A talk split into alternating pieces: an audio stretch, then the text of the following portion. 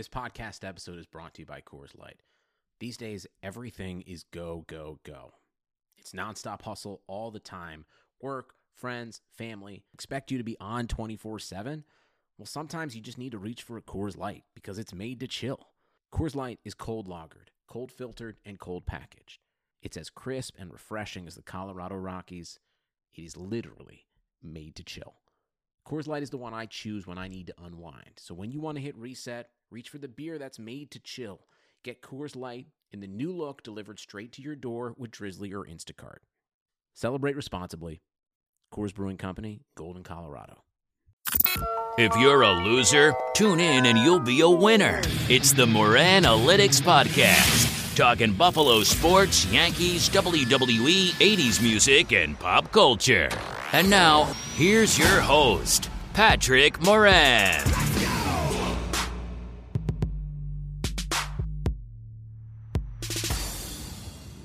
What's going on, everyone?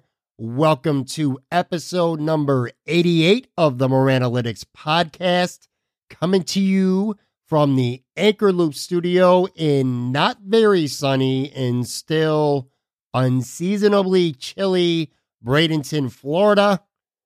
I am your complain about the weather no matter where I am because I'm just that guy, Patrick Moran. Coming up on today's show, it's Royal Rumble weekend, baby. I know WrestleMania is the biggest show every year, but whatever, man. For me, ever since I can remember, the Royal Rumble has always been my favorite wrestling event of the year. I love the intrigue, the surprises, the memorable moments, almost everything about the Royal Rumble. To celebrate this year's show, I'll be joined by PW Insider Mike Johnson. Now, in my opinion, Mike Johnson is on the Mount Rushmore of wrestling dirt sheet writers. He's right up there with Dave Meltzer, Bryan Alvarez, and Wade Keller, as far as I'm concerned, as being the best. He's been at PW Insider since day one, all the way back in 2004. We talk about this year's Royal Rumble. I'm running down the entire card from top to bottom with him. I'm getting his thoughts and his predictions on all the matches. We also talk a few other WWE things along the way. And I spent a little time talking with Mike about what he does and how he's become so goddamn successful at it. He really is. He is one of the best. PW Insider is one of the best known wrestling websites in the world, and he's right at the center of it. So we talk about all that stuff. It's a good interview. Right before that, I got my man Joe on for another installment of the Run-In With Joe. Today, we're talking potential NFL rule changes that we may end up seeing based on last week's highly controversial conclusions to both championship games.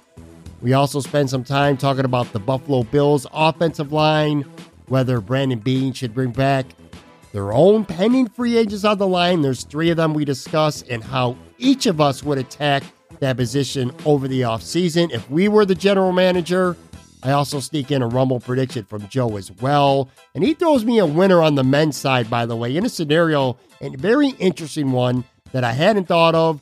I'll have both those interviews in just a minute. Real quick, and then I'll get to both those interviews. And I know this is not something that generally I talk about on the Moran Analytics podcast. Well, actually, in some ways, I sort of do. I like to go beyond just talking sports when I have people on. So I guess we do talk about music in some regards anyway. I'm looking at Twitter, going through my feed as I'm getting ready to do this opening, and I see that on this day, seven years ago, I'm sorry, eight years ago, 2011, Adele released her album 21. Now, I knew this was a big album. I remember it very well.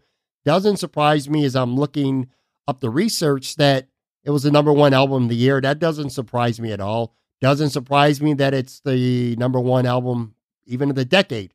But here's something I did not know, and this stuns the shit out of me. Maybe you knew this. I don't know. Adele's 21 album is the number one album all time on the Billboard Top 200 albums. Had no clue. That blows me away. I'm sitting there right now looking at the top 10, and it really is a diverse collection of, of artists, which is cool. I mean, I don't want one John you're dominating, but check this out. So Adele's number one. Maybe you know this, maybe you didn't. Number two, the Sound of Music soundtrack. That's an oldie, obviously, very old. Number three, now this surprises me. Michael Jackson Thriller. I'm surprised in that it's only number three. I would have thought this was number one of all time. It's my favorite album, by the way, of all time. Of course, that's from the early 80s. I think that's like around 83 that came out. Number four, Taylor Swift, Fearless. Nah, that does nothing for me. I don't even know. She's got a hit every other week, so I have no clue what songs are even on that album. So it doesn't surprise me, but I don't like it. Number five, this was another album that I loved in the 80s. Bruce Springsteen, Born in the USA, one of the most famous album covers ever. Love that album. Number six, Garth Brooks, Ropin' the Wind. Eh, you know, I'm not as high on Garth Brooks as a lot of people are out there, but much respect to him. It's kind of like U2. I'm not the biggest U2 fan, but I respect the hell out of what they've done. Kind of feel that same way about Garth Brooks. And he does put on a hell of a show. I've watched with my wife a couple of his TV specials, and they really are good live shows. Number seven, this surprises me a little bit. Alanis Morissette, Jagged Little Pill. I didn't love her that much in the 90s. She's one of those artists that kind of grew on me as the years gone by. I probably like her music now more than I did back in the 90s. Good album, though. I don't know. I didn't know it would be number seven of all time, though. That, that, that surprises me. Number eight, Dr. Zhivago soundtrack. That's two movie soundtracks in the top eight of all time. That's pretty cool. Number nine, you know what? If you like this album and you think it should be in the top 10, turn this podcast off, unsubscribe, unfollow me on Twitter, block me on Twitter, unlike my Facebook page, all that shit. Because if you like Nickelback, all the right reasons, and you think that should be a top 10 album all time on Billboard, I have no interest in talking to you. Seriously, that's fucking trash, dude. That that's a trash album, trash group. I, I, I hate Nickelback. I hate them with a passion. And if you like them, I probably, I guess maybe there'll be a couple exceptions, but in all likeliness, I probably want nothing to do with you.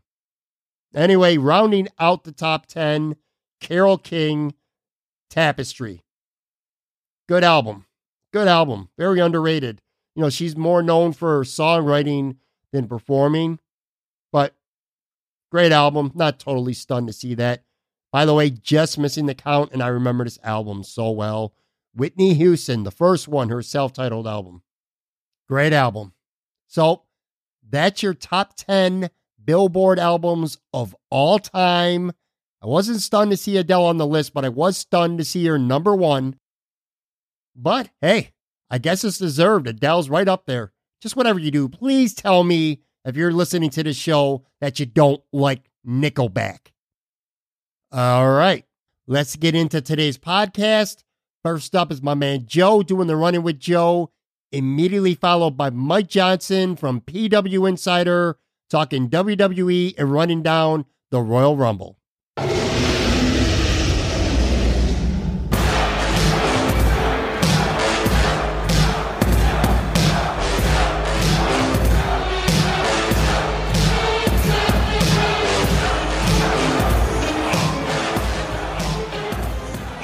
All right, I got Joe on. Buffalo wins on Twitter. What's going on, buddy? How you doing?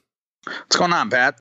Not too much. I saw a tweet of yours, and I wanted to hit on this right at the top, and then we'll get into a little bit of football talk. This won't be a terribly long segment, but like I said, I saw a tweet that you watched the Hulu version of that Fire Festival documentary, and that your friend was an executive producer on it.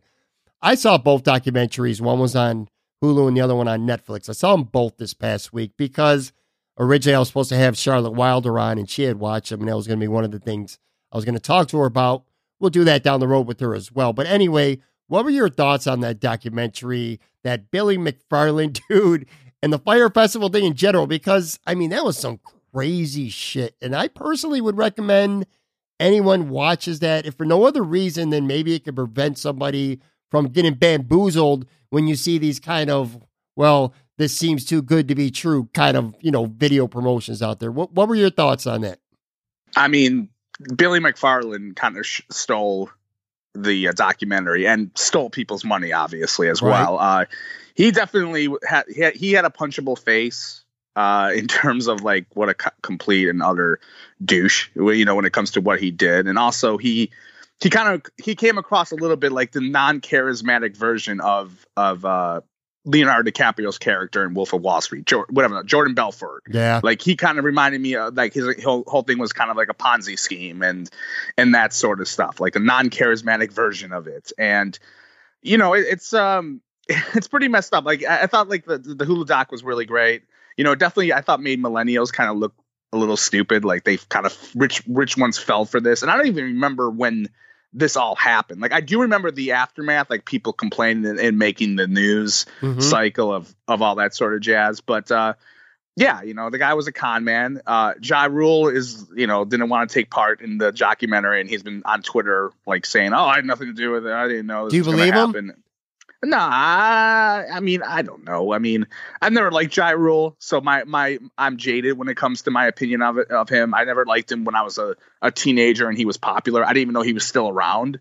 You know, in terms of in terms of his music, I Yeah. just remember like 50, I just remember when Fifty Cent and him had like their rap battles. Fifty Cent destroyed him, and and you know he was a fake gangster kind of. So I never thought twice about him. But yeah, he probably didn't know it was a little bit of a Ponzi scheme. I I don't even know was he even there? Did he even go to the island? I don't. all? Like- I don't think he ended up making it. No, from what I've seen, at least in both documentaries, I don't think he ended up getting there. Well, let me ask you this though, okay? And you're 100 percent right about Mil- Billy McFarland. Couldn't have said it better mm-hmm. myself. And he was absolutely a con man. And you you've only seen the Hulu one at this point. I think the biggest difference between the Hulu one and the Netflix one was on Netflix. It was more about the event itself from the very beginning planning stages, piece by Mhm. piece, all the way through, you know, as it became a disaster. Whereas Hulu had a sit down interview with Billy McFarland, of which I've learned that they paid him for doing that. You know, it had his girlfriend on there. It was more about the story it was as much about him as it was the festival itself. But from what I gather, it seems like the intention was there early on to to have a fire festival, but they quickly realized, or he quickly realized, that this shit was just not going to happen. They didn't plan. They didn't have enough time to plan it properly. They didn't do everything right. They led people on, but it, seems like that volcano got going, and they realized quickly they were in over his head. But it didn't feel like he set out for this to be a straight scam on millennials. Whereas the, the business that he started with someone else, or I guess uh, you know, he was in the face of it, someone else's. I don't remember the person's name, but that was a straight scam, man. I mean, they were selling tickets for events that tickets weren't available for. That was straight up scamming your money. And that's ultimately, I think, he was out on bail from this, and now he's doing, I think, six years in jail. I don't want to give too many spoilers away for people who haven't seen it yet, but it mm, feels Yeah. like, it feels like this festival started out at least with the intentions of having a great show, and it just fell apart, went to shit real quick. Yeah, I don't believe that. I think he knew he was scamming from the beginning. And you- It's all- and you have to look at the backstory of like how he, like that weird credit card thing he had and all that Yeah. other stuff. Like he's just as a guy who just, you know, just he's probably you know he's a guy who like declared bankruptcy and probably has like a thousand credit cards maxed out and just tries to pre- present this aura of him being like this smooth businessman who you know has the Midas touch. I think he knew from the beginning he was he was conning he was gonna, he was going to con people, you know, with it and he was totally disorganized and everything along those lines and you know screw him he sucked. I agree. I will say this. So, like I said, I, I think it's definitely worth a watch. I, I, Mhm, I would tell people out there to watch it. All right, let's get into some football now. On the heels of last Sunday's, both the AFC and NFC championship game, they were memorable for a bunch of good reasons and a couple shitty ones. Let's talk about those shitty ones, all right? Because I wanted to get I want to get your take on a few things that I think may become major talking points during the next NFL Rules Committee meeting, whenever that is. I have no freaking idea where it is. I just know that it's coming. One of them, obviously, is that overtime rule for the playoffs. Now, the Kansas City Chiefs, they never touched the ball in overtime and they lost. And I think I have a problem with that. And not because the Patriots won either. I'd have the same exact problem if it was the other way around and the Chiefs won the toss and the Patriots never got to touch the ball. Tom Brady doesn't get to his ninth Super Bowl. He doesn't even get a chance because they lost a coin flip. You know what I mean? I feel like regular season overtime rules, that's one thing. This shit's acceptable to me. But when there's a trip to the Super Bowl on the line, I don't know about you, man, but I got a big problem with one team not being able to even touch the football because they called heads and it landed tails. What about you? Do you agree with that? What do you think? Yeah, yeah, I'm, I'm leaning towards that. I mean, I think I saw a stat where since they they made the new rule changes for overtime, I think in the playoffs teams are like nine and one when they win the toss. You know, in the, in those games, like when they win the toss in overtime, which is pretty, you know. And in some of those cases, they weren't, they didn't score right away, but that just kind of, you know, in some cases they have. So that that should show you a little bit about the power of getting the ball first.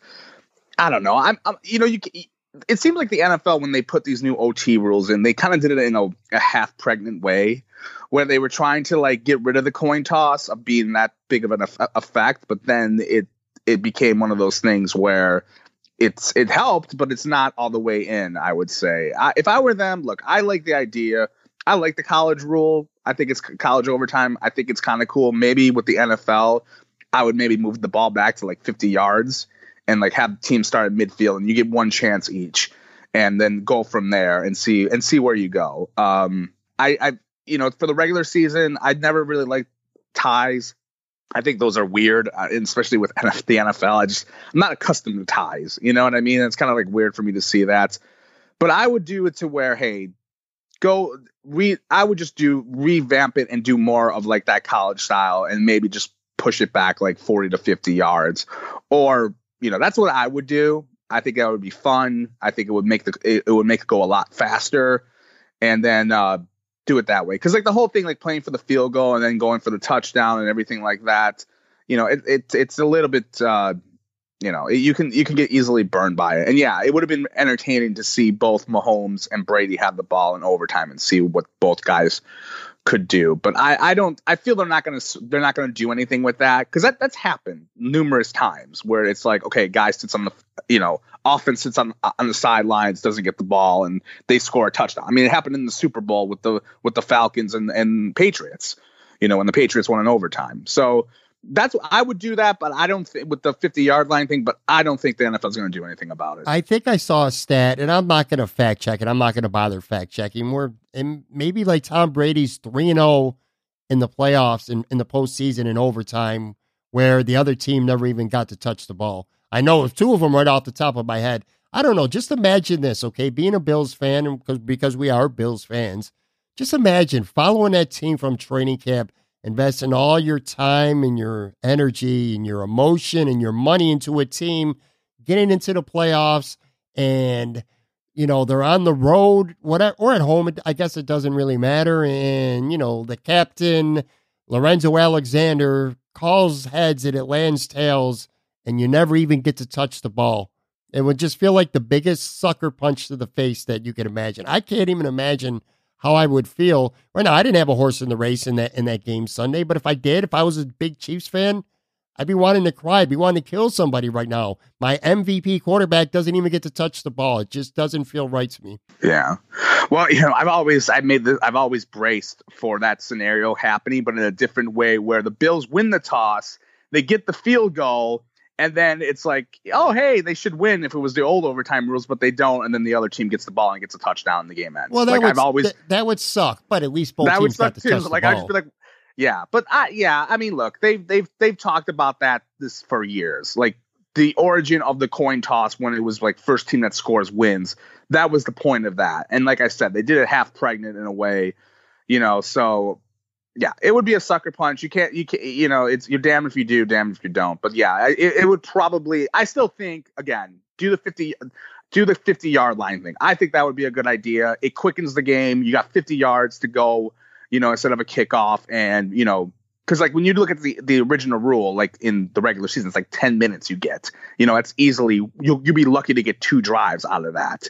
You know, with with but with if you do it like shorter with like fifty yard line, you get the ball each it can be a lot quicker. That's what I would do. I think that would eliminate everything. Hey, you just started the 50, you know, who cares? Like it's it's fun. I don't want to hear people bitch about being gimmicky and uh, and that sort of stuff. Yeah. But uh I agree you with know. you. It's it's, and, and look, it's definitely a good point. This, real quick with the Chiefs, like, yeah, look, I, I am definitely that guy who's going to say, look, they lost that game a lot of different ways, you know, which we, you know, we can get into, but like they got their asses dominated in the first half. You know, if they were competent in the first half, you know, and not getting like, you know, Patrick, you know, Mahomes completing like four passes, you know, th- there's a good chance that that game's not going to overtime. You know what I mean? And it's, and there are other things that like added to that. Well, that's a perfect segue into what I'm going to get into next because of the NFC side and the and the other problem. And of course, again, I'm talking about the Saints Rams game was a blatant pass interference call, or and a hit to the head, by the way, a non-call, I should say, by an official who very, you know, it was very obvious that this guy was scared to have the game influenced by his yellow flag at the end. Ultimately, mm-hmm. that leads to the Saints getting screwed and the Rams winning. And yes, and this is where you brought this up, and I'll agree with you. Yes, you know, the Saints could have stopped the Rams from tying it on the last drive. They could have put the game away early when they were up 13 nothing. They could have won in overtime. Unlike the Chiefs, they actually did win the toss and they had a turnover in overtime that led to their loss. But here's the thing, man. Bottom line, that game, for all intents and purposes, it should have ended with that non call. That should have been a call because that allows the Saints to kick a field goal just a couple seconds left on the clock. I mean, what's your take on that? Perhaps the NFL, maybe they find a way, and this is my opinion, and you let me know if, if you think this is complete bullshit to you, but maybe during this offseason, the NFL finds a way to incorporate the pass interference call into uh, reviews. Maybe not for the whole game because, I mean, I don't need another four or five reviews in my life. You know what I mean? But maybe the final Yeah. two minutes of a half or um, the fourth quarter because that should have never happened. That was blatant, and the game's over. The Saints win the game if, if their referee throws that flag. There was nothing the Rams could have done to, to stop the clock at the end after that. Yeah, I mean, yeah, they, they that was a horrible call, and I think you said it best when you said that the referee was afraid to throw the flag. I mean, that's what it was. He was afraid to throw the flag. He didn't want to, you know, give the Saints the game. I guess on that, or who knows? I mean, it was a horrible call, and you know, the Rams even knew that. Robey knew that.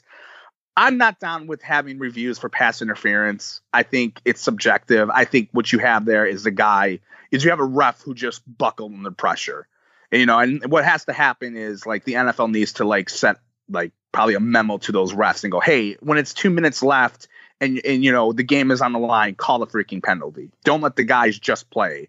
You know, and I think you do that, you know, and then you you maybe not get a call like that, you know, not being called. Um, if you do any review, uh, again, it goes, it get, it becomes subjective. Like, was there really pass interference? Like, what are you gonna do? You're gonna have challenges for pass interference, like, be you know, t- af- you know, within two minutes of the of the game. You know, it's it's just gonna it's just gonna bring a whole new like. You know, w- w- is this a catch or not? That's what it's going to bring to the table. It's the same thing. Like, is that interference? Is he touching him? Should they just let him play, guy? You know that sort of stuff. And I just, I just don't want that. Uh, bottom line is this: the guy blew the blew the call and it sucks for the Saints. I feel bad. They should have won that game right then and there. But there's now you can't, you know, I guess hey, if you want to do interference like at the end of the game, like okay, like final 2 minutes you get one sh- you, you can review pass interference calls. I guess fine. But again, you're getting into that whole subjective what's interference. I mean, that was such a, a horrible call. I mean, you know, it was blatantly bad. But and we've seen that. We saw that in the Super Bowl, remember with the the, the Ravens and 49ers where uh, the Ravens cornerback interfered with the 49ers wide receiver at the end of the game, Right. you know, and and that was and no one gave a crap afterwards, you know, about it. It was like, okay, yeah, whatever, and it's a missed call. I mean, this one definitely has more legs because it was way worse. Right. And, But and, and that's a good yeah. point because not every pass interference call i- is blatant. Some of them are borderline Yeah. where you could say, well, it's, I guess it depends on who you want to win that game or who you want to get that call, whether it's a penalty or not. Yeah. It just I sucks. think- it sucks to see a team lose on a Yeah. call that bad. Yeah, that's the thing. I don't think you're going to see pass interference calls that badly, you know, like that. Like that was a horror. I mean, he mugged him. I mean, it, we knew that five seconds into the replay. Like, what the hell was that? And again, I think I think the official, like you said, he just got scared and he didn't want to. He either wanted to prolong the game, so he was like, "Oh, hey, the Saints will will lead," and maybe I don't know, like uh, prolong is a little bit. Maybe I'm mixing it too fixer up, fixed or you know, fixed or whatever. But like, oh, this, you know, what what if the what if the what, what what if the what if the score was like the Saints were trailing, you know, by you know, the, tra- the Saints were trailing in that in that position maybe by seven. You know what I mean? Would they would they have called interference? I bet they would have if the Saints were like trailing by seven to like prolong that drive. It's just weird. Like those instances happen where they look at the scenario of the game and go, oh yeah, let's call it because they're down by seven instead of them being tied at that point. So yeah, it was just a I, I, it was just a bad call. But I'm not really down with having like replay like that. Look, we watch these games on Twitter and we all complain about these reviews. All of us. We're just like enough. And like I think that's a problem with the NFL that they have right now. Is just these game these games are taking too damn long. The refs are being too big of a part of it. I don't need them to be more of a part of it with pass interference. All right, and it's a fair point because you know what? If you do that, where does it end? Next thing you know, right. a blatant holding call that didn't get flagged, you know, ruins a drive and it can end the game, or a horse collar, or you know, something along those lines. We'll see. I'm sure that they're going to at least visit this game when it comes to the rules during the offseason meetings, and who knows if something will come of it. I just don't want to see a team get screwed, but you're right. It's just such a subjective thing. I want to circle yeah. back to that AFC game real quick, then we'll move on. I wanted to point this out because I think, you know, overtime shit aside, Andy Reid made a major mistake by not using a timeout to get that defense a chance to get their shit together in overtime. New England's mm-hmm. driving right down that field. You could see it coming. I'm sure that defense saw it coming. It looked inevitable. They looked beat and tired.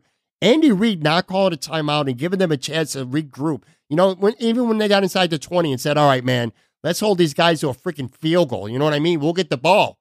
But they just marched right down. I mean, even inside the goal, they, they were exhausted. When Rex Burkhead scored that winning touchdown, it'll blow, it'll blow my mind all off season long why Andy Reid did not call a timeout. Eh, not me. I mean, they, they could have called seven timeouts and they would have the Patriots were scoring. I mean, the that the way that game was looking, the Pats were like both offenses were like unstoppable at that point. I think timeout wouldn't have. I don't think it would have changed anything. But yeah, I guess they could have done that. But would have hurt them. They, I don't think it would have hurt them. Uh, um, yeah, but it wouldn't have helped. So yeah, I think I, I think New England's beatable, and we'll wait till next week to get in like Super Bowl picks and stuff. But I think New England's beatable in this Super Bowl. But the margin for error to beat a team like New England it's almost zero. Once the playoff starts, it just seems like you have to play almost a perfect game to beat them. I mean, these dudes, simply put, the New England Patriots are not going to beat themselves. And it's a, like I said, a little bit too early for predictions. But do you like the Rams' chances next week? Yeah, I told you. I think the Rams have way, have a lot of ta- have more talent than the Pats.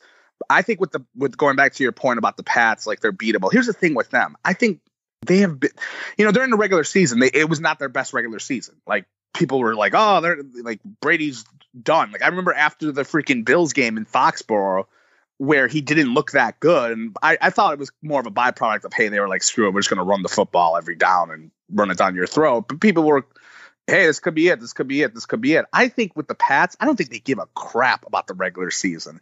I think they're like, whatever. Like we'll get in with a, a second round bye and whatever. We're we'll be eleven and five, and then when the playoffs start that's when they get all like insane. You know what I mean? Because Brady in these playoff games, he's looked great. Like he's looked like vintage Brady.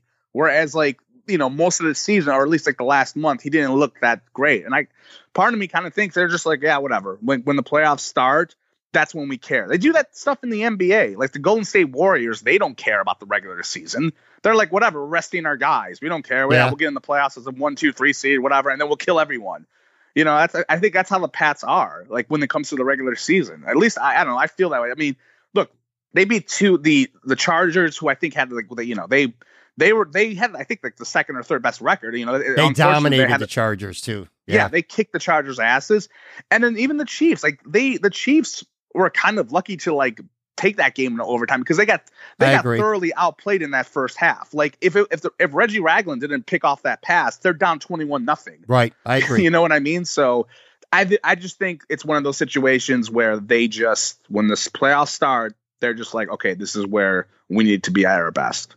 Before we get out here, I do want one Bills topic to hit on today. I don't want to spread ourselves too thin because there's a lot of weeks left before free agency starts and stuff like that.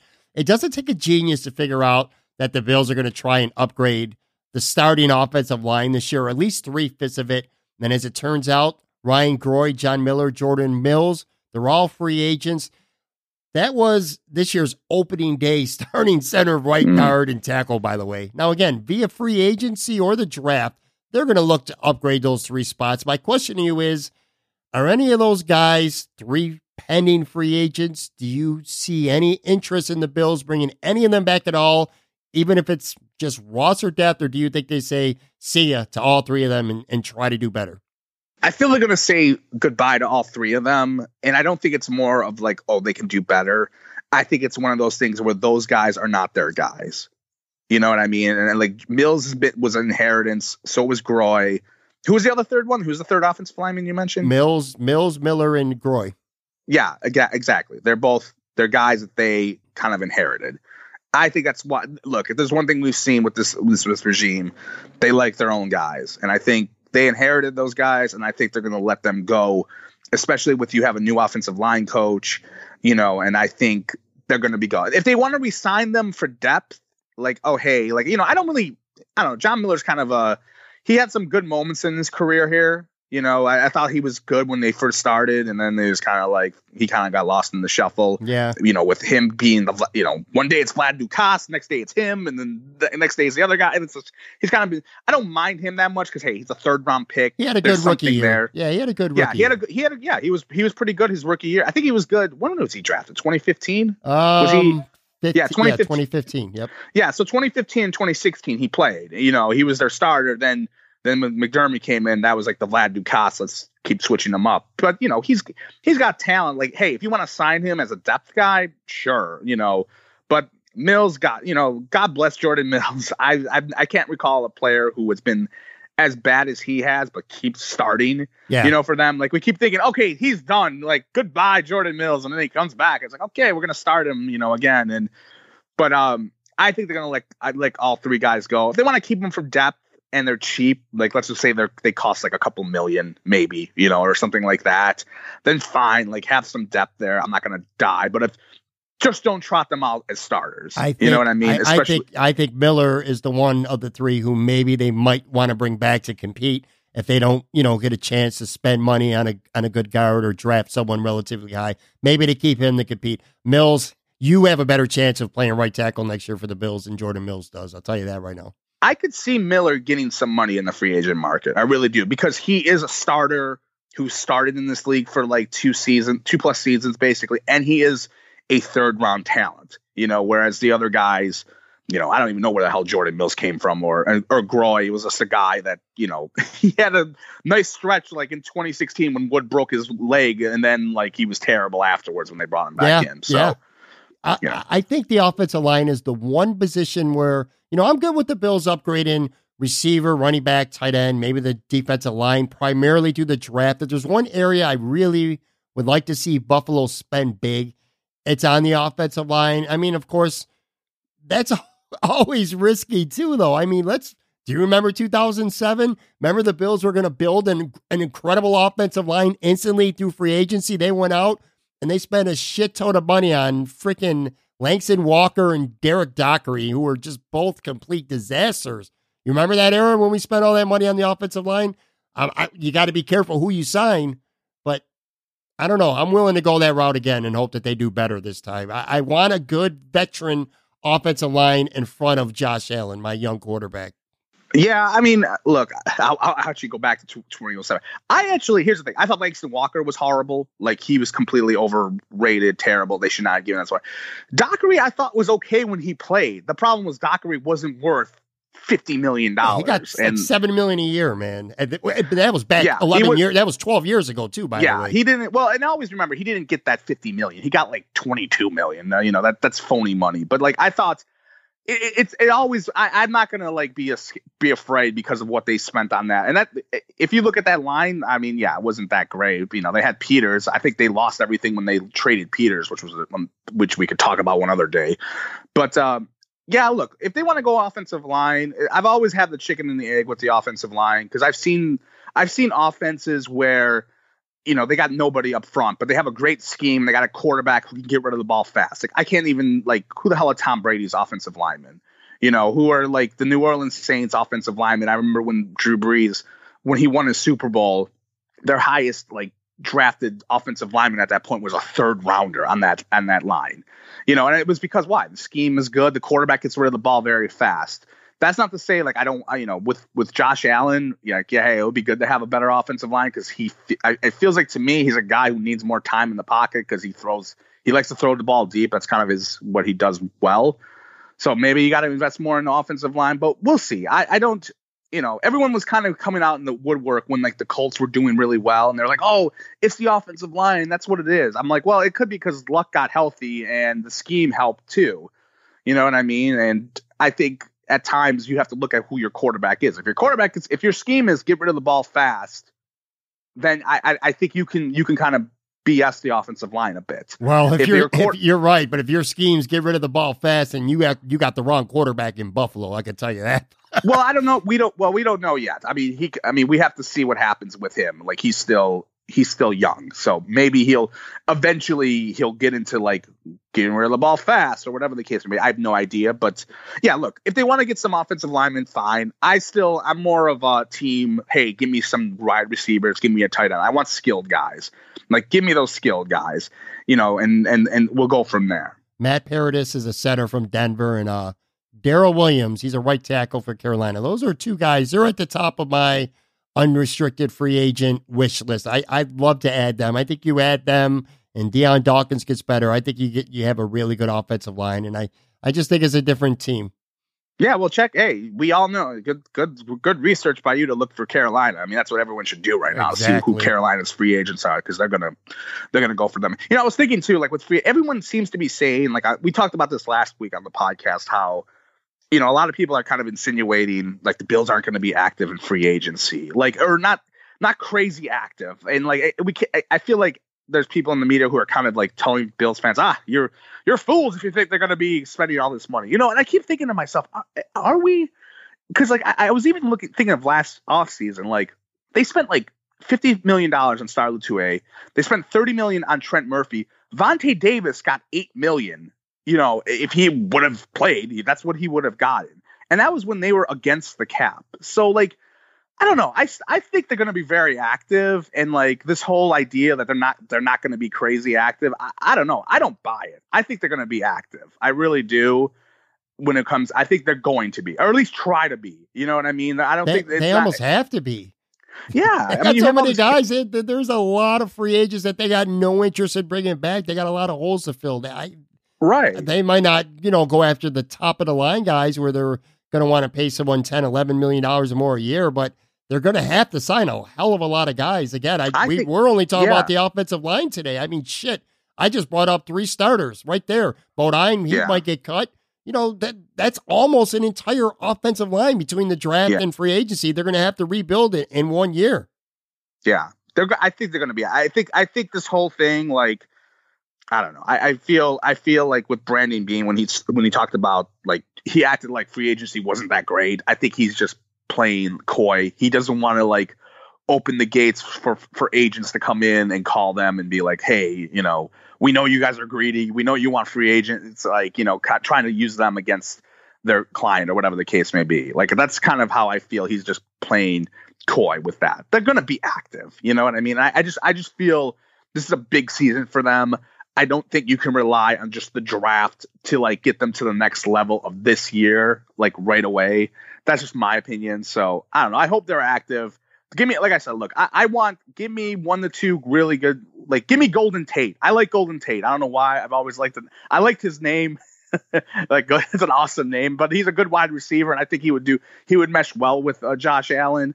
Like, give me him and give me like a, a tight one of the tight ends. Like, give me Ben Watson. There we go. Ben Watson from the Saints. He's a veteran. He knows the the, the Patriots. Uh, you know, he knows Daboll from the Patriots Day, I believe.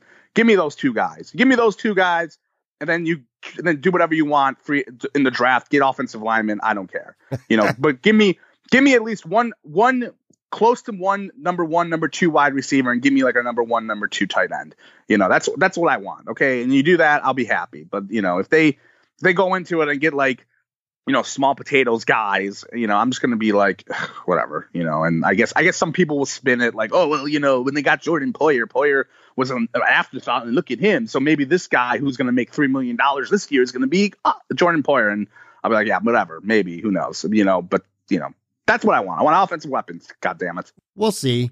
We have plenty of time to talk Buffalo Bills free agency between now and when free agency starts, which I believe is like around March 13th. I'm sure we'll have some segments that are largely dedicated to talking about the Buffalo Bills and free agency. One last thing before I do let you go. Quick predictions only. I'm going to run down the entire card to get thoughts with Mike Johnson of PW Insider in just a moment. But I'd be remiss to have you on. It is the Run-In With Joe. We do talk wrestling plenty. I'd be remiss if I didn't get you to throw a quick prediction for the winner of both the men's and the women's Royal Rumble matches this Sunday. Who you got? I think Braun Strowman's going to win the men's, and he's going to challenge Daniel Bryan at WrestleMania. Hmm. And I and I think Charlotte Flair is going to win uh, the women's Rumble. Braun Strowman winning and then challenging Daniel Bryan. Never thought of that. All right, cool, yeah. I, I just think I think that's that has Vince written all over it. Like, oh, it's going to be big guy versus the small guy and then he'll kill Bryan and Mania. I could I could just see the promos because Bryan has this whole like you know emo you know ecosystem guy with all it. of his his yeah it's been great his green stuff. And I think you could do a lot with Strowman. Like Strowman would I don't know be eating a hot dog and being like oh I love hot dogs and Strowman being like and Bryan be like you're killing everyone or something. Who, who knows? So like I I just. I could just totally see something like that up Vince's alley, and um, and then Rollins will go against Brock. I think is it will be at Mania as well. So that's where I got. All right, man. We'll get together next week and uh, we'll, among other things, we'll review the Royal Rumble. Talk to you next week, man. Good stuff. Later, man.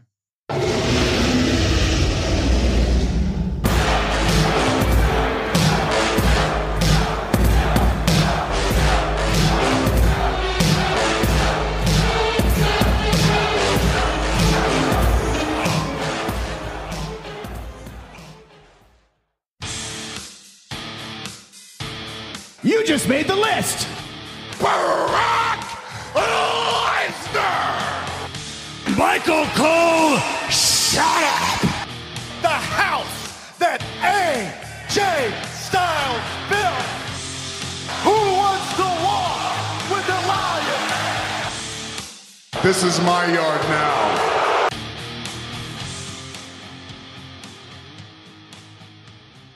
Okay, my featured guest today has been writing about professional wrestling for PW Insider, one of the best wrestling websites in the world since 2004. He's interviewed literally a who's who in the business throughout the years. I wanted to get a guy to run down the Royal Rumble with, and man, I got one of the truly elite wrestling scribes out there. I am talking about Mike Johnson. What's going on, Mike? How you doing? Hey, Patrick, thank you for having me. Uh, appreciate you having me on. And uh, Rumble's always important to us at PW Insider because uh, it always it's always uh, around our anniversary that when we launched that the Rumble took place, and uh, we're about to hit 15 years. So uh, I'm excited to cover the show this Sunday. And you know, it's the beginning of their lead into WrestleMania, so it's really, you know, for wrestling fans, it's the, uh, you know, it's really the this the soap opera wedding session season of the of the year. It's when all the all the they all all the brakes come off and uh, they take the training wheels off and they really kind of go full blown with the storylines and with the matches. So it's it's an exciting time period for everybody that we're walking into. Sure. And funny story, true story actually. My buddy Joe, I do a Run-In With Joe segment with him. In fact, we just did that before we're taping this. I told him that I had Mike Johnson from PW Insider on, and almost immediately he goes, dude, you know, that's one of the Mount Rushmore when it comes to wrestling writers out there. One of the very best. That's pretty good compliment, uh, man. I, it is a good compliment. I'm not so sure I'm worthy, but I'll accept it nonetheless. So thank you, Joe. All right, so I gotta have some notes jibbered down, and still gonna get to them. But first things first, as we're taping this on a Thursday, we've had some breaking news out there about Ronda Rousey. There's been reports varying from she's going to be done wrestling with WWE after WrestleMania until she's not leaving the company to she's going to be taking some time off. I know it's very early in the process, but what have you heard at this point? Well, WWE issued a statement that she's under contract until April of 2021. Uh, so she's not leaving the company because they're not going to release her to go somewhere else. I guess the the impetus for the story is that she's going to take time off and and try and have a kid, and maybe that's the case. But if that's the case, that's her business, and I kind of feel like that's a personal issue and a personal situation. Um, but I don't think we, we've seen the, the the end of Ronda Rousey wrestling in WWE. All right. Now I want to get to the Royal Rumble and get your thoughts, maybe a prediction for each, just in a minute. But before that, tell fans out there a little bit about PW Insider and how that got started. You guys have been around for, like you said at the top, close to 15 years now, and you're one of, if not the best known wrestling news website in the entire world. Well, we started, you know, we started out in 2004. Prior to that, uh, Dave Scherer, who is the, the, the founder of PW Insider, had been working for OneWrestling.com. He had decided that it was time for him to leave and start his own website, uh, and he had invited me to come along. I came on board, uh, just a handshake deal, and things just kind of fell into place. And I started doing more and more writing about WWE and other pieces of the other parts of the wrestling business. And it, pretty much we we launched uh, just a couple of days after the 2004 Royal Rumble, and it just took off from there. And we've been very lucky that we've been able to break a lot of big stories. We've been very lucky that we've had a consistent audience. We've been very lucky that we have a number of people who subscribe to our ad-free elite service. Excuse me, I apologize. I just sneezed. Um, you know, we've just been very lucky, and it's just been nonstop, consistent hard work, and we were just in the right place at the right time and we've just, honestly we've just been very very very blessed by the support that the audience has given us. So tell me how did you get involved in the business of wrestling writing? Like how did you get interested in first doing it? I was always a fan and i worked in the entertainment industry and i was writing on the side just for fun and it was never a plan to do this full time this was not there was no set plan to do this obviously it's a very unique job it's a very unique genre and basically, what happened is I almost died in a car wreck, and I had 18 months of physical therapy and wow. all sorts of other things that I had to overcome. And I was doing writing to kind of keep myself sane. I went back to work in the entertainment industry, and I was completely dismayed and disgusted, and I just didn't want to be doing it anymore. And I basically said, all right, I don't want to do this. What do I want to do? I want to write. Okay, from now on, I'm a writer and I quit my job and I started writing full time. Within a year, PW Insider launched, and once PW Insider started, I basically gave myself a year to make it happen. And if I wasn't making a full time living off of it, I was going to go find something else to do. Luckily, well before that year ended up, I was doing it full time, and I've been doing it full time ever since. I was always around wrestling. I was always a fan. I was at the first Monday Night Raw. I was a lot of I was at a lot of the early ECW shows. Uh, you know, and it just happened to be that uh, as I progressed as a writer, I ended up making contacts and networking and creating sources. And like anybody else, I just was lucky enough to have sources in the right place at the right time for different stories. And, you know, it, it really is just about networking and creating relationships and finding people that you can trust and then double sourcing those stories and making sure that the information that you get is correct. And I was, I, I've been very lucky in that I've had a pretty good track record of doing it. Wow. That's a, that's a really good story. Good for you. Good for you. All right, so let's get into the actual Royal Rumble match now. I'm going to run it down. I just want to get a couple thoughts from you from each match, maybe a prediction. Let's start right at the beginning with the 205 title match. Buddy Murphy's defending in a four way against Kalisto, um, Tozawa, and Hideo Itami, which I'm assuming is going to be a kickoff match. Yeah, that's on the kickoff show that starts at 5 p.m. I like Tozawa and I love Hideo Itami. Uh, I'm a big fan of Kalisto. All those guys are great performers. I just don't see any real reason for WWE to take the belt off Buddy Murphy right now. He's on a great, great run. He's got tons of momentum. His matches are good. he, he, he has great performances every time he's on 205 Live every Tuesday night. Uh, I just I don't see the upside to him losing the championship. I, I don't think there'll be a title change. I think Murphy's going to retain. Okay, the other match on the kickoff show Rusev will be defending his U.S. title against Shinsuke Nakamura, who, by the way, a year ago actually won the Royal Rumble and went on to WrestleMania. Now he's wrestling one year later on the kickoff show. Seriously, what are your thoughts? Yeah, it's a big come down for Nakamura, huh? Yeah. Um, I, I, I don't I don't see Nakamura winning a title. I think they, they put the belt on Rusev. Uh, they like him. He he's a, he's an overact for the company. And I, I don't, I you know, Nakamura, even though he won the Rumble a year ago, I don't ever feel like WWE's ever figured out the right formula for him. They've never really gotten the most out of him, especially when you compare to how he was portrayed in NXT, or especially how he was used in New Japan Pro Wrestling. Uh, maybe I'm wrong, but I, I just don't see Rusev uh, losing the belt here. I think Rusev will retain. I agree with you 100%. Okay, now on to the main show, the SmackDown Tag Team title match We got the champions, The Bar, defending against Shane McMahon and The Miz. What are you thinking? I'm thinking a title change here. I think the long term plan here is for Miz and Shane to have some sort of breakup and then end up at odds against each other at WrestleMania 35 in New Jersey on April 7th. And I think putting the belts on them and then one side getting jealous of the other, which would probably mean the Miz because he's the antagonist of all antagonists. Um, but I think them getting the belts and then losing them and then Miz turning on Shane down the line is probably the most likely co- course of action. So I think the I think Shane and Miz are going to end up winning the titles here. I predict the title change. Okay, we got the SmackDown Women's Title match. Asuka defending against Becky Lynch. I've heard a lot of people talking about this, thinking it could go either way. What do you think happens? Does Becky Lynch become champion, or does she somehow get screwed over and Asuka retains? What are you thinking? Ah, Becky's a force of nature. I don't unless unless they're going to do some sort of screwy DQ finish or or a count out or something really short sighted. Becky Lynch is going to get the title here. I have no doubt that Becky is going to be one of the main event acts of WrestleMania with Ronda Rousey and possibly Charlotte as well. Uh, but you know anything but Becky winning that championship is an affront to the hard work that she's put in and is just kind of thumbing it in the eye of the audience that really believes and looks upon her as one of the top stars right now in all of pro wrestling. I, I don't see Asuka coming out of this with the title. My gut is that Becky will win. Okay, now what about on the Raw women's side? Ronda Rousey defending against Sasha Banks. I'll tell you, it's still probably 100% that Ronda ends up keeping the belt, but this WrestleMania potentially being the end for a while stuff, eh, they might get at least people thinking. I mean, they have made Sasha look pretty strong lately, but at the end of the day, do you think she has any chance of uh, actually winning this match?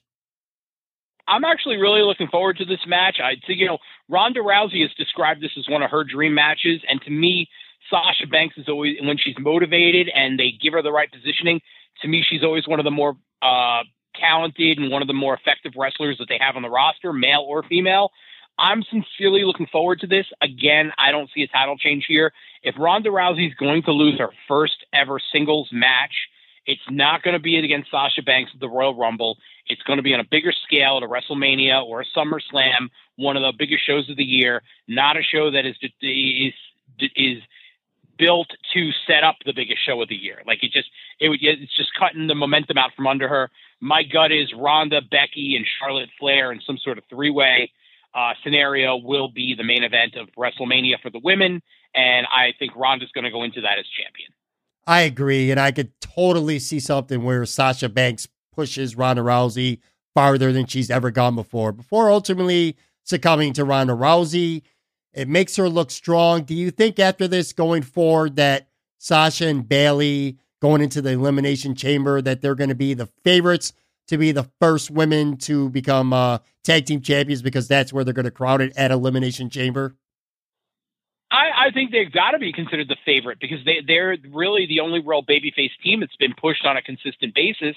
Uh, you know, if it was up to me, I'd want the Iconics to win it because I feel like they have done a good job, but they haven't had like that cornerstone moment.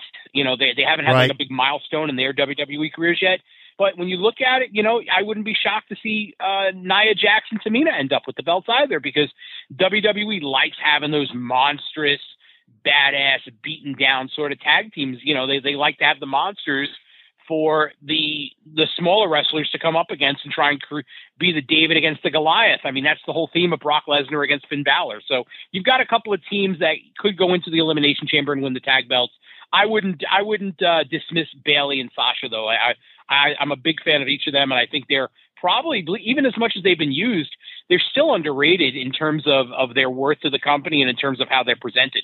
You can certainly get more and get a deeper, deeper, deeper amount of work out of them than they currently have. I'm with Mike Johnson from PW Insider. All right, we got the WWE title, a rematch. We got the new Daniel Bryan defending against AJ Styles. Who you got? You know, it's an interesting one. You know, you're talking about Ronda might be leaving, but AJ's deal, uh, all signs are that his deal at WWE is up in April. So they are in. They're obviously in the middle of trying to sign him to, to a longer form deal. Do they do they put flip the belt over to AJ as a way to say, hey, you know, we want to keep investing in you. Come and stay with us. Everything's great. Or do they keep the belt on Daniel Bryan when Bryan's had basically he's been like a master classman in terms of creating this new Daniel Bryan character yeah. and his work in the ring is beyond beyond reproach. My gut feeling is Daniel Bryan retains the belt, but honestly, this is the one where I feel like they could flip the coin and go either way. As long as there's a great match, neither guy's going to lose anything. They're not going to lose any luster because they're each so great at what they do. Do you like the new Daniel Bryan as a heel? Do you like the work he's been doing? I love it. Love the character. Love the character. I'm a big fan of what he's done uh, in general. Uh, you know, I've watched him since he was literally wearing a mask for Shawn Michaels Wrestling School in Texas. And I've covered pretty much his entire career through Ring of Honor and, and the ups and downs in WWE. And I think he's a fascinating individual. I think he's a tremendously talented uh, performer. And I think he's going to be one of those wrestlers who, when we look back 10 or 20 years from now, he's going to be one of the defining performers, the way that Shawn Michaels was before him, and Bret Hart, and Hulk Hogan, and Austin. He might not have the acclaim or the the over the top popularity of like a Rock or an Austin or a Hogan, but certainly when you look at the work ethic of what he's done, he's one of the best of all time. And I think he's going to be someone that a lot of people study when they get into the wrestling business 5, 10, 15, 20 years from now. That guy's beyond reproach in my eyes. What about the Universal title? We got Brock Lesnar defending. Originally, it was supposed to be against Braun Strowman, but they have switched that over the last two weeks. Now it's Finn Balor. Probably going to be a good match, but I'm pretty sure I know where you're going with your prediction here. But confirm it from me. Who you got? Uh, well, I think it's going to be Brock Lesnar F5, one, two, three. Uh, I think the story here is Finn Balor has the strong battle and even in losing, he gets the respect of the audience because he stood up to the, the bully. And even if he gets beaten in the end, he still gets to keep his respect and his pride. You know, they kind of made the decision once Braun Strowman injured his elbow a month or so ago and he had to go under, undergo surgery. They were going to quietly go with Finn Balor. And I think they did a nice job of quietly building up Balor for that moment where they, they shifted him in and shifted Braun out. Um, you know, and I, I, I think this is more about – sort of legitimizing and strengthening Finn Balor going forward, than it's about putting the belt on Finn Balor. Again, same argument. This is a show that sets up WrestleMania. I don't see them changing a title now when they could change it on a much bigger scale and have that moment mean uh, far more and have greater ramifications if they do it at MetLife Stadium in April. Okay, now let's assume that you're right, and I'm sure you're going to be right. Brock's going to be Finn Balor. It'll be a good match, but Brock's going to win. Going forward, what do you think becomes of Finn Balor after this? What angle, what direction do you see him going over the next couple months going into WrestleMania? Well, about Finn Balor chasing Bobby Lashley for the Intercontinental title. Oh, there you go. That's a good one. Okay. That's good. What about Elias? I haven't brought him up, and he's not, I mean, he is in the Rumble match, but some wrestlers, you know, like we said, you agree Daniel Bryan has been fantastic as a heel. How do you feel about Elias as a face? Because I kind of have reservations. He was drawing nuclear heat in every town he was in as a heel, and he still gets to walk with Elias Channon. I mean, it's loud as ever when he does it. But I don't know. For me personally, and if I'm wrong, correct me by all means, but I kind of feel like his popularity is starting to fall off a little bit as a face. I almost liked him better as a heel. Do you agree or no? Here's the thing with Elias. The guy, there's something to him and his delivery, the way he speaks and, and, and enunciates and does his promos. And people obviously really either love to enjoy him, and before they turned him babyface, they loved to hate him. I it kind of reminds me of Roddy Piper. Obviously, a different incarnation, a different time period. Sure. But when Roddy Piper turned babyface, when they made Roddy a good guy, the audience loved and they really relished getting to see Roddy pull all the shenanigans that he used to pull on Hulk Hogan and Junkyard Dog and everybody else on the other bad guys, Don Muraco, Bob Orton, Adrian Adonis.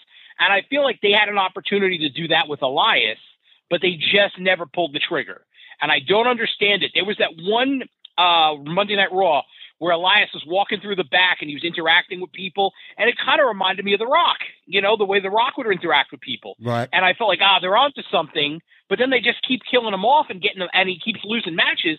And I feel like, man, you could do so much more with that. There's so much greater and something uh, much grander that you can do with him. And I don't know why. I don't know why.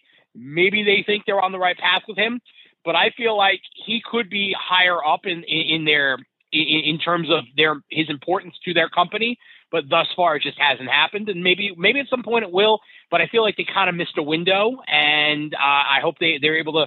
I hope I'm wrong because I enjoy his work, and I, I'd like to see him at a, at a higher level of positioning. I just don't know that they're going to get there. Well, he is in the men's Royal Rumble. Neither of us expect him to win. Who do you expect to win? When this is all said and done, I don't think this one is quite as uh, clear cut as the women's, although it could be wrong about the women as well. But this one might be a little more unpredictable. How do you see this played out? Who do you think wins? Hornswoggle. No, I'm just kidding. um, uh, you know, we still have some, as we record this, there's still some slots left, which means they could pull out some mystery surprises and stuff, and we don't know who those names might be. So they could throw somebody in there at the last minute and shock us by having him win, but we don't know who that could be. So we'll ignore all that.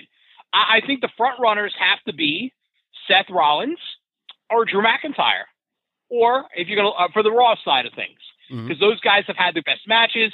They've obviously had great momentum. And you could look at it and you go, all right, Drew McIntyre against somebody on top at WrestleMania. I could see why that would be a WrestleMania match. Seth Rollins, lots of momentum. Fans love him. Great work. He could obviously main event against Brock Lesnar for the Raw Universal for the WWE Universal Championship, and you could see that fans would be interested in that. On the SmackDown side of things, you know, I'd love to see Samoa Joe win. I don't believe that's where they will go. Uh, you know, Rey Mysterio always pulls things out, and they love Rey Mysterio. He, it was just a year ago. He got a huge reaction coming out of the Royal Rumble in Philadelphia.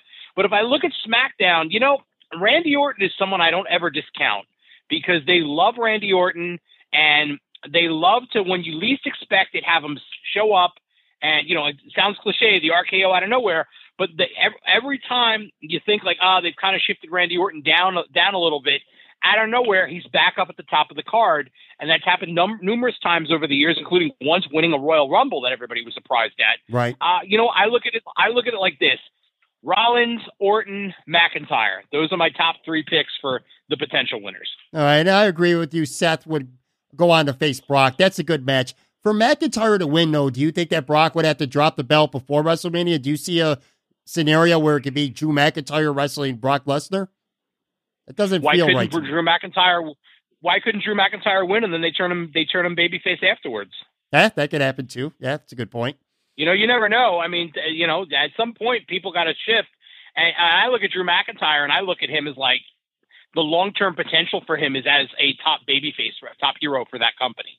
Uh, you know, I I think like at some point that sort of intensity and that sort of delivery in the promos and that sort of way that he carries himself in the ring, I, to me, it lends himself lends itself to being uh, one of the top heroes. I don't know when they'll get there, but I think you know a year, maybe a year from two, year or two, that's his positioning. And you know, but maybe you know if they're if Ronda is going to be on top, Brock against Drew McIntyre underneath, even as a special attraction, if they're both villains, it's not a weird, it's not a bad match, right? You know, and the idea of the idea of Drew McIntyre, this this evil psychopath going toe to toe with Brock Lesnar, the ultimate bully in wrestling. What happens when these two guys go head to head? You know, to me, that could be intriguing depending on how they decide to build it. Yeah. And I'll tell you, on the men's side, because you said something earlier in this segment, which I completely 100% agree with you, that I think the women are going to end up main event in WrestleMania.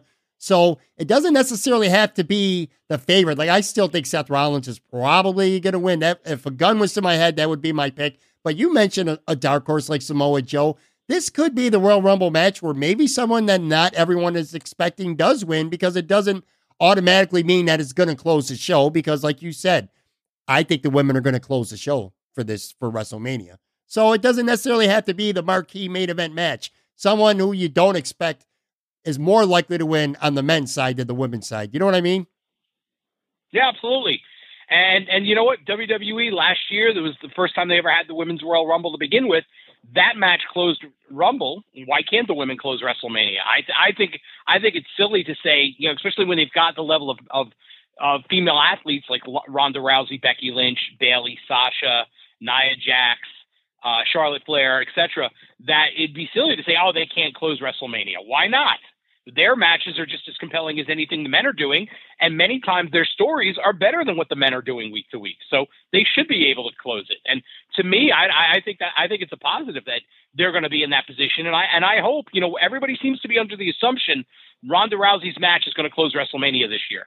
I hope that's correct because I think it's I you know even if you take Ronda out of the equation. I feel like Sasha and Bayley and Becky and some of these other women have all earned their stripes and deserve to close WrestleMania, even if Ronda wasn't involved. Yeah, I agree. One more question about the men, and then I want to wrap up with the women's Royal Rumble. Dean Ambrose. Now, sometimes heel turns or feuds, they just underwhelm. They don't work out. It's hard to explain why, but clearly the whole Dean Ambrose turning and the match with him and Seth Rollins, I just don't think it delivered what they probably were expecting it to do. Where do they go from here with Dean Ambrose? Because I don't can see him continuing to go on with Seth Rollins much longer. So, what direction do you see him going in?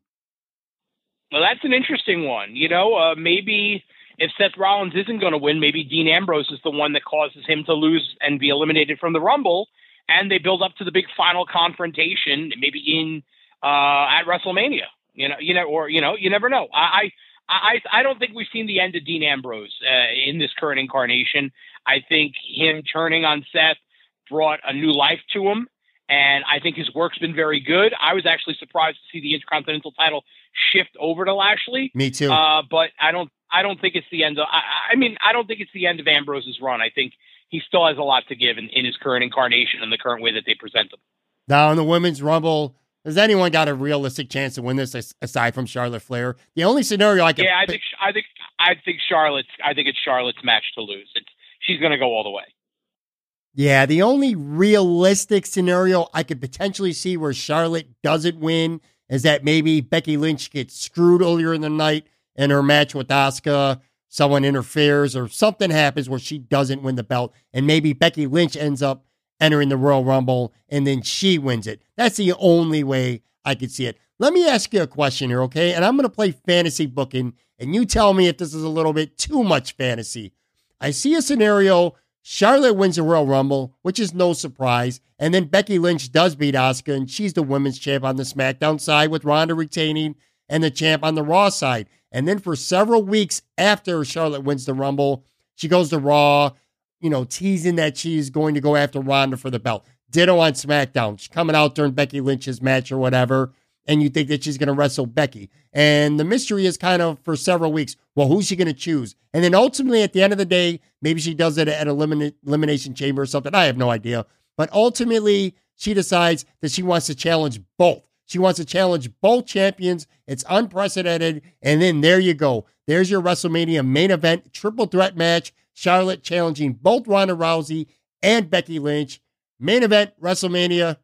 Do you think that's something that could happen? I I I think it's certainly within the, the, the confines of possibility. I don't mind I don't mind that idea at all. All right. Let's just say, for the sake of discussion, which neither of us think is going to happen, let's just say Charlotte doesn't win the Rumble, and let's say I'm wrong and Becky doesn't even enter it. Name me one diva, or I shouldn't say diva anymore. Name me one woman in this Royal Rumble who could be that dark horse miracle pick who you could see winning. If it's not Charlotte. Ah, listen, if you want to say miracle, it's got to be Bayley. You know, she's the ultimate here. She's the ultimate good guy for the women's division. And if I was going to have somebody surprise everybody, I'd have it be Bayley. That's who I would pick. But uh, my my heart, my my gut says Charlotte Flair. Yeah, Charlotte all the way. Yep. All right, folks give Mike a follow on Twitter at Mike PW Insider. Of course, check out pwinsider.com for all your latest wrestling news, rumors, audio, all kinds of great stuff. Get the elite subscription, well worth it. Thanks a lot, Mike. Really appreciate you coming on. Like my buddy Joe said, and I'm sure many people out there will agree, including myself after this interview, the Mount Rushmore of wrestling writers right here. Uh, I don't I don't know who I pushed off the cliff to get on Mount Rushmore, but I appreciate it. And uh, in all seriousness, you, if you want to check us out, we have an ad-free Elite section. You can go to pwinsiderelite.com, sign up for that three days free. Check it out. There's over 10,000 audios up there, complete ad-free experience, and there's new content pretty much going up all day, every day. And we'll have live ongoing coverage of the Royal Rumble this Sunday. And uh, you know, I've been very blessed and lucky to be able to do this for 15 years full time, and I can't say anything but thank you. So I want to thank everybody. You, just heard, never heard of me until now, whether you followed me and my writing at PW Insiders exploits over the last 15 years. Just want to say thank you. And Patrick, thank you for the invitation. And anybody who's friends with Josh Barnett's okay with me.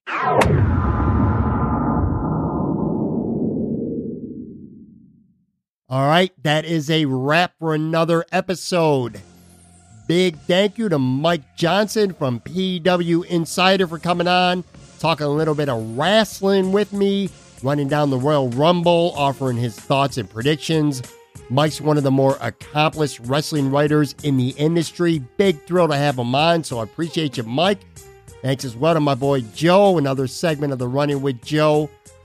Guys, listen, man, if you haven't done so already, I'm imploring you to subscribe to this podcast.